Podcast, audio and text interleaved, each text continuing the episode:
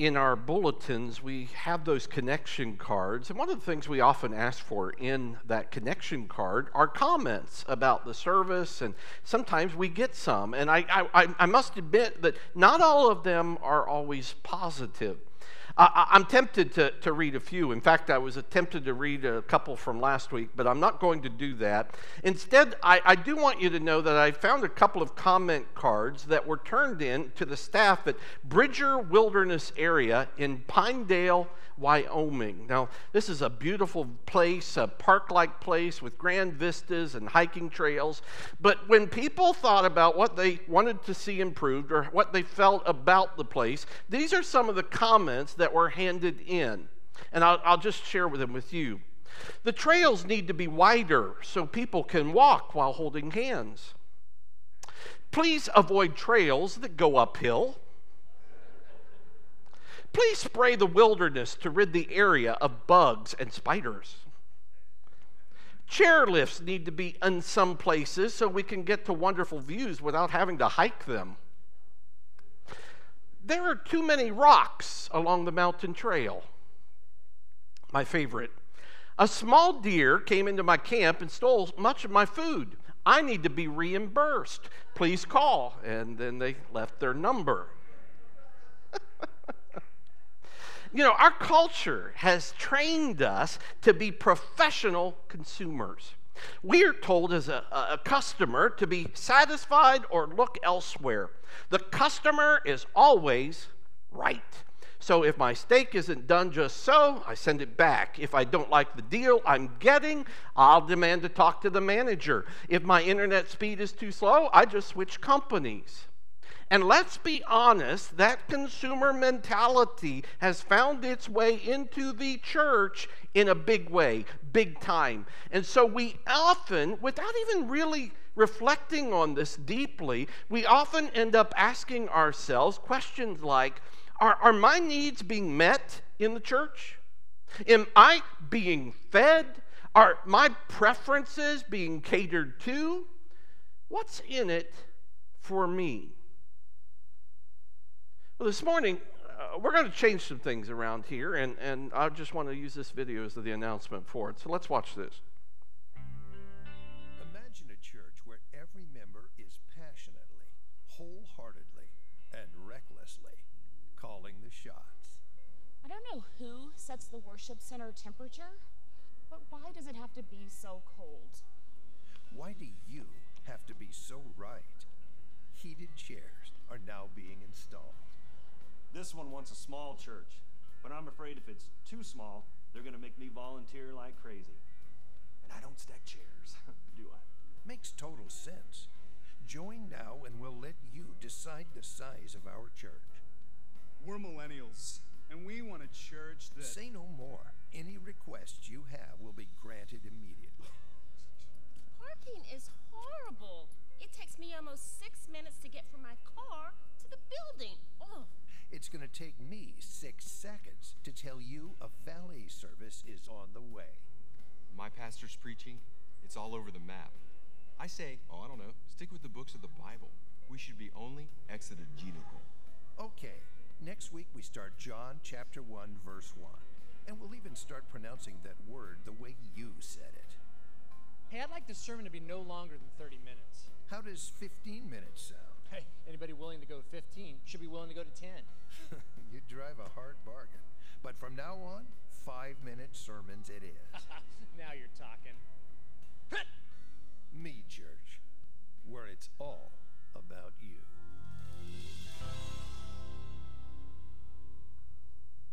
So, so what do you think? You in or, or out? You know, yeah, you know. Hey, that five minute thing that starts maybe next week. It's not not this week, okay? I just wanted you to know that. Think about what happens here in the Gospel of John, chapter 13. Jesus has gathered his disciples for the Passover festival, a Passover meal. And of course, if you, if you know your, your Bible, you know that the Passover commemorates the Exodus story of God, delivering the people of Israel from their bondage to slavery in Egypt, and then uh, propelling them to the promised land. But isn't it interesting that this Jesus then uses this meal about freedom from being slaves to teaching his disciples that he wants them to become servants. So, John begins. Jesus knew that his hour had come. In less than 24 hours, Jesus would give his life on the cross for you and for me. He would pay the price of my sin, freeing me from the bondage of sin and giving me the freedom to go to the promised land of heaven. Having loved his own, John says, he loved them to the end. Some of your translations might read, He showed them the full extent of His love.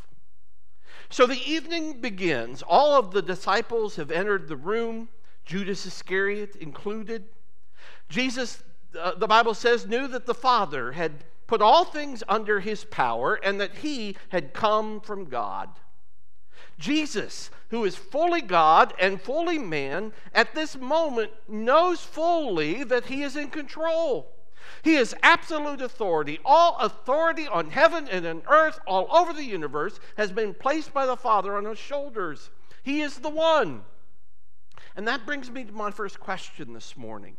This is the thing I want you to wrestle with. When you are the it person, when you are the person in the room who has the most popularity, the most authority, what are you going to do? When you are the more important, more influential, the, the richer, the better looking, the smarter than, when you have it all and you are that person in the room, what are you going to do? Because I want you to see what Jesus did. Knowing that he had all authority and power, Jesus rose from supper. He laid aside those outer garments he took a towel and tied it around his waist. He poured some water into a basin, and then he knelt down and began to wash disciples' feet and to wipe them with that towel that he had put around his waist.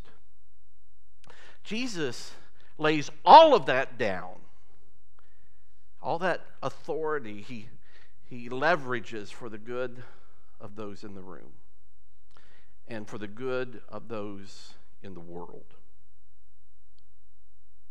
You know, when, when someone comes to your house, you do certain things that are protocols for hospitality.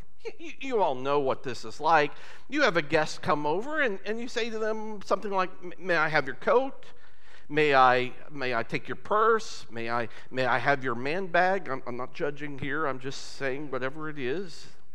C- could I get you something to drink? And of course, you have them for dinner, and so you've been maybe cooking for hours, you've dusted, you've, you've swept the floor, and then you end up eating off of plates that you never eat from, or, or take out silverware that you've hidden away somewhere. And so suddenly you find yourself doing things that you wouldn't normally do. You turn into a person that you aren't normally because you are waiting on them. And sometimes we even say it we're serving them hand and foot. But in the first century Israel, and you know this, it was customary to have the person on the lowest ring of the pecking order to wash the guest's feet. Now, I, I just must admit here, there are a lot of things that I'm willing to do. I like to think of myself as a humble person. I'm proud of that. Oh, I shouldn't probably say it that way, right? But I do not like feet. And I don't know if I'm alone here, but my wife, wife will tell you there are few things that are more viscerally averse to me than feet. I, I don't know if I have a phobia of some sort, but, but to me, they're, they're just nasty. And of course, in that day, they would have been wearing flimsy sandals outside. And, and you know, if you've, you've had kids grow up in your home, you know what this is like when they're outside all day in their flip flops. They've been playing in the grass and the dirt and all. When they come in, their feet are just absolutely a mess. So you get a sense of what that would look like here. But of course, you've got to add an element, don't you? that maybe even our kids don't experience because in those days the transportation on the roads involved donkeys and camels and, and chickens and whatever. And so there were gifts that they could leave on the road, and there were elements involved with that. So these feet were especially nasty smelly, dirty. So these 13 men enter the room. This uh, dinner is recorded in each of the Gospels from uh, slightly different perspectives. And if you know your Bible, you know that in Luke 22, Luke tells us that they had just been arguing who was the greatest among them. And some of the disciples would not have been thinking about wanting to wash their brother's feet. They would have instead been trying to, to position themselves well, I'm the important one, I'm the influential one. They were all trying to get to the top. They were all trying to look good in front of everyone else, to be influential and great. They didn't want to touch that basin with a 10 foot pole. But Jesus takes off his garment like a servant and he begins to wash their dirty feet. And you know, if you think about it, we shouldn't be surprised. In Jesus' teaching, he had said during his ministry, I did not come to be served, but to serve. You want to be the first? Then you need to be the last. The greatest among you will be the, the best servant in your midst. But I would have you notice this that the, the disciples in that moment were shocked by Jesus' humility. They were stunned that Jesus would stoop to this level. And that causes me to ask the second question of the day When was the last time someone was stunned by your humility? When was the last time you shed your sense of self importance in such a way that that sense of power or whatever it was so that so that it would shock the people around you. When was the last time someone was shocked by your willingness to serve? I don't mind telling you there was a day when i was a, a pretty good football player. It was a long time ago but in junior high, uh, we have to go back, like I say, a long time ago. I was an offensive and defensive lineman, played both sides of the ball. And I remember one particular game, uh, I think it was in my eighth grade year. I was playing Elgin, which was our rival at the time at North Union. And my cousin was the center of the opposing team. So we were, I was nose guard, he was the center. We were lined up against each other. And the truth is, and this is the gospel truth again and again. I knocked him down and caused havoc in that backfield. It was just one of the delights of my life, and all that, that they couldn't move the ball whatsoever. And so, both my seventh and eighth grade years, I was named the team's MVP. And a, a lineman, for goodness sake, won the Wildcat Award both years.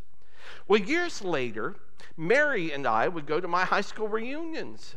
And guys would come up to her and they would tell her stories of how much Jeff was an animal on that gridiron.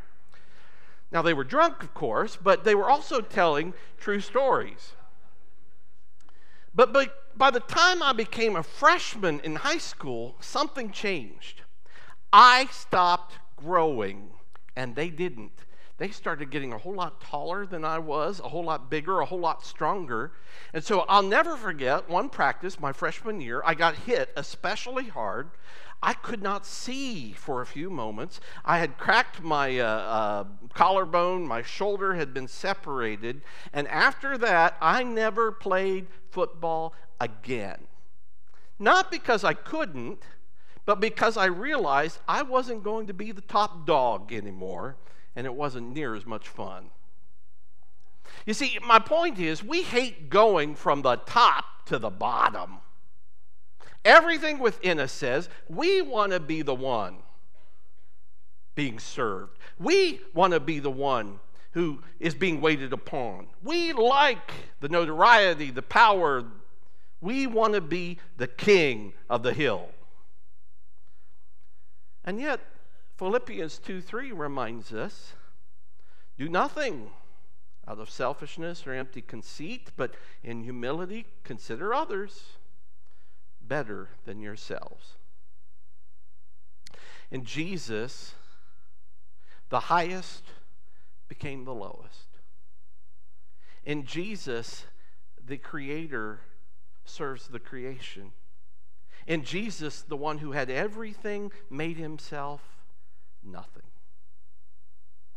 The King of Kings died on a hill called Mount Calvary, and he forever changed, didn't he? What it meant to be king of the hill.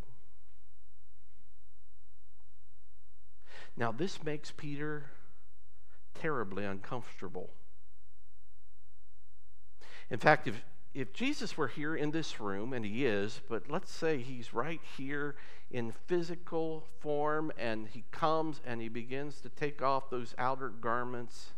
If Jesus was in this room right now and he picks up some water and begins to start in the front row, beginning to wash someone's feet, what do you think would happen in this room right now? Just, just be honest. We're in church. A lot of you would head for the exits.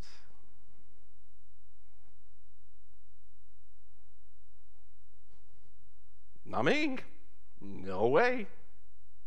Because that's what happens anytime in church when we start to get convicted and we get uncomfortable. Well, this is too much, Pastor. This, this goes too far. I, I don't like this. This is too intimate. And so we get up and we leave. But don't. Don't leave. Jesus says, Peter, you don't understand, but you will later. There, there's something greater going on here. Peter, for you have to be a part of me. You have to let me wash you, Jesus says.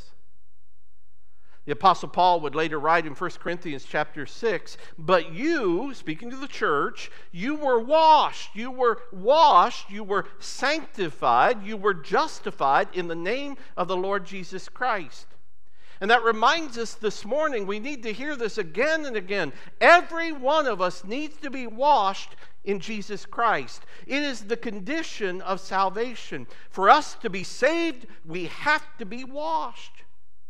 This passage tells us He loved them to the end. This is about God's love. And when Jesus Christ died on the cross, He washed us of the guilt of our sin. He, he took my place. He took your place. And so when the angel came to Mary to announce that she would have a baby, Mary, you're going to give birth to the Savior of the world. He will save the people from their sins. We have been washed if we are believers. John 3:16 reminds us God so loved the world that he gave his only begotten son that whosoever should believe in him should not perish but have everlasting life. And so that means again this morning that all the ugliness of my past, all the stuff I traipse in onto into the church even, the disgraces of my life, all the manure and the junk of my past, he takes away, he cleanses it. I have to wash you, Peter. Trust me. And Peter says, Then wash all of me.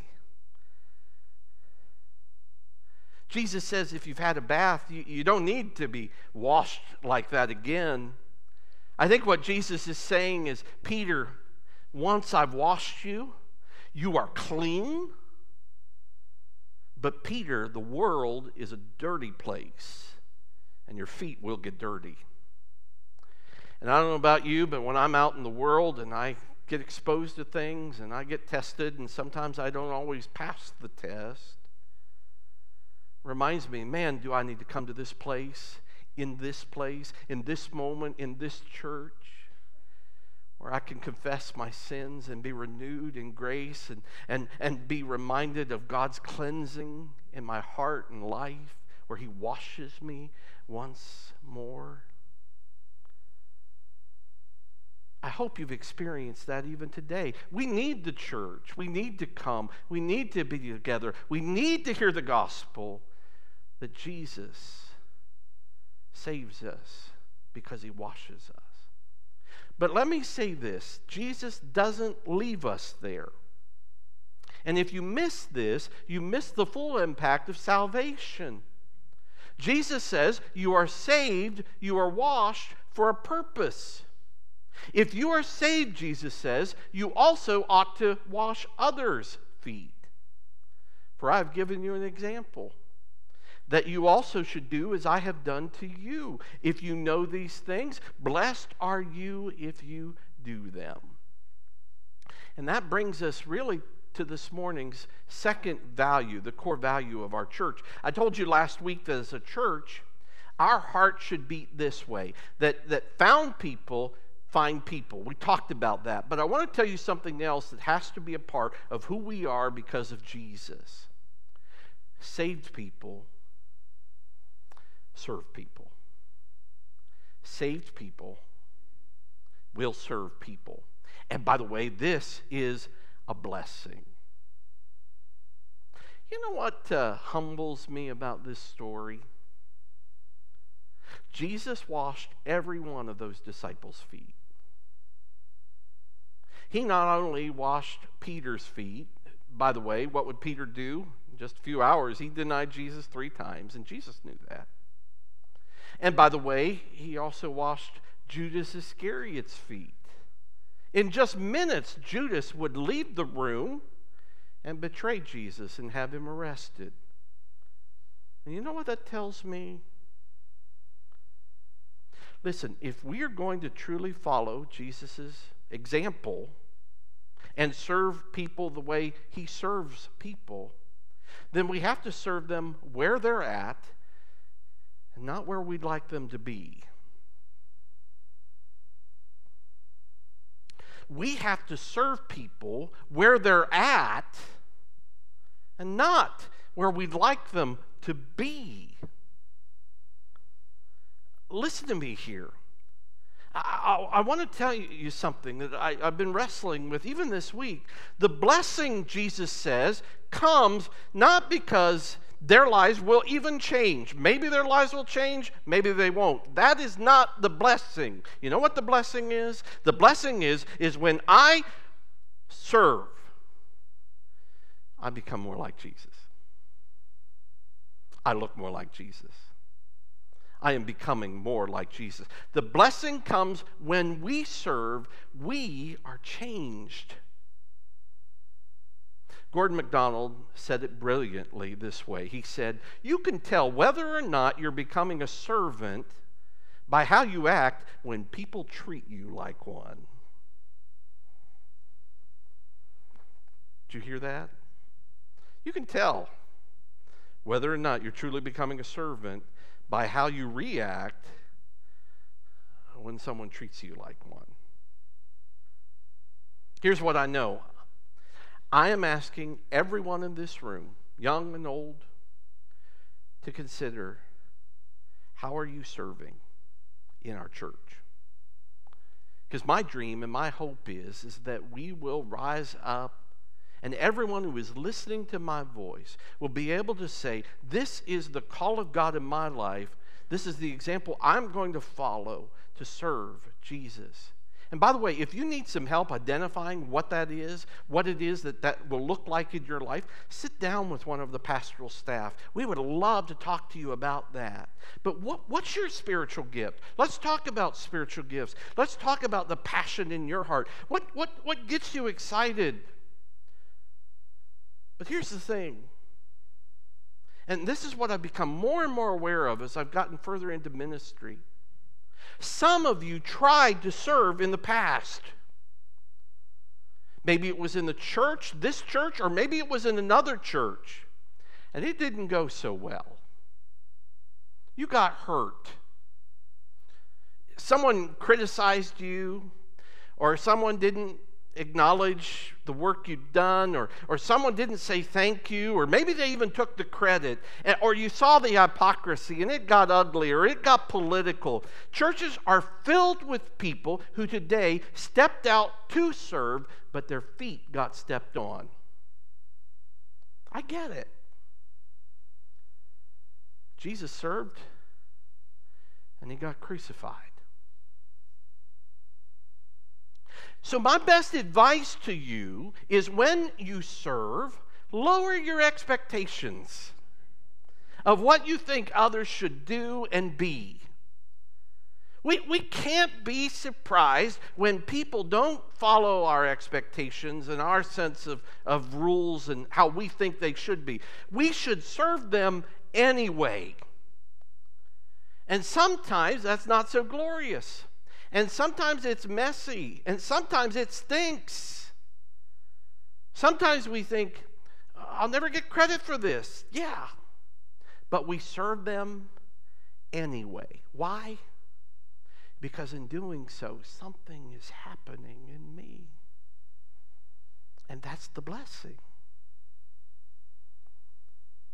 You notice here in Scripture, we never see Jesus washed all their feet except for Judas, or Jesus served everybody except for those people. I found it a little bit inspirational. Kent Keith in 1968 wrote the 10 paradoxical commandments, and I thought I'd just share them briefly. Mother Teresa had these hanging on her wall until the day she died, and they read this way. I think they're true. People are illogical, unreasonable, and self centered. Love them anyway. If you do good, good, people will accuse you of selfish, ulterior motives. Do good anyway.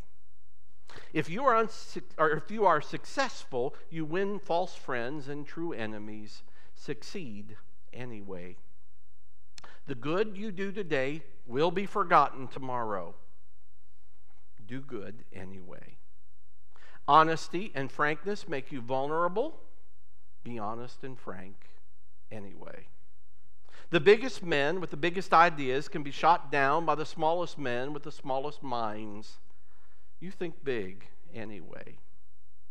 People favor underdogs, but follow only top dogs. Fight for a few underdogs anyway. What you spend your years building may be destroyed overnight. Build anyway. People really need help, but may attack you if you do help them. Help people anyway. Give the world the best you have, and you'll get kicked in the teeth. Give the world the best you have anyway. And I know it. Some of you tried to serve, and you got hurt, and you got stepped on. And maybe you've just been in a season where you backed away from the church. And by the way, if it was something I did or something that the church did as a congregation in some sense, I, I want to apologize and maybe we need to talk about that. Or maybe it was a different church and you're here, but, but you haven't decided to get involved because, well, it's too risky. You might get hurt. Well, let me say it this way. If we follow the example of Jesus wholeheartedly, you absolutely will get hurt if you choose to serve. People will disappoint you. But Jesus says something changes, and it turns out the blessing is I'm the one who changed because saved people, they serve people. And Jesus served you by giving his life, washing you free from the guilt of sin. And so, in recognition of that, out of our love for him, we get to serve others. Can I just share a, a, real quick story with you? And I, this, I didn't write this down, but I, I've been really excited about this. Some of you were so gracious, so kind, so sweet in giving some extra funds so that we could purchase a car for our family in our church. We were able to do that, and I had some excess funds because of that. Your generosity was just amazing. And so uh, this week I became aware of another family, a Ukrainian family. They had refugee status, they'd come over from Ukraine moved to Cleveland. They had a sponsor, but the sponsor just kind of went AWOL on them. And so now they're in a place in Parma, no furniture, no car. In order to work, they need transportation. And Lilia Pepsin in our church called me up and said, Pastor, is there anything we can do? They, they need some furniture, and we're working on that. and they need a car. And I began to think and I began to pray, and I realized, well, wait a second, my son Caleb just uh, bought a, a used car. Um, and and so his car, which is by the way in my name, so it's my car, uh, is uh, is available, and it needed a lot of work. But because of that, I said, you know what, we can donate that car to the church, and then we have enough funds to pay someone else in the church to help get it fixed up, and we're going to be able to give this folk uh, these folks a car too. So uh, we're becoming a regular car dealership here, and uh, but isn't that exciting? That out of your because we just were overwhelmed. We had so much that left. We're going to have enough to do this and help another family get their feet on the ground. They don't speak a lick of English, but we have Lilia, who is Ukrainian, and she's going to help us make this connection. And I'm just praising the Lord that He's going to put this together. So thank you. And that's because this is the way. This is what happens when things get rolling. Save people. Just find ways to to serve people, and God. Uh, God cares about feet and He cares about cars. And uh, we're seeing Him do that in our midst. Thank you for, for your faithfulness. Let's pray together, and then Pastor Jason is going to come and lead us. Father, would you just teach us how to be more like you? And help us not to be surprised when we get hurt doing so. Lord, I pray in this room right now we would all be able to identify that one area where we are called to serve.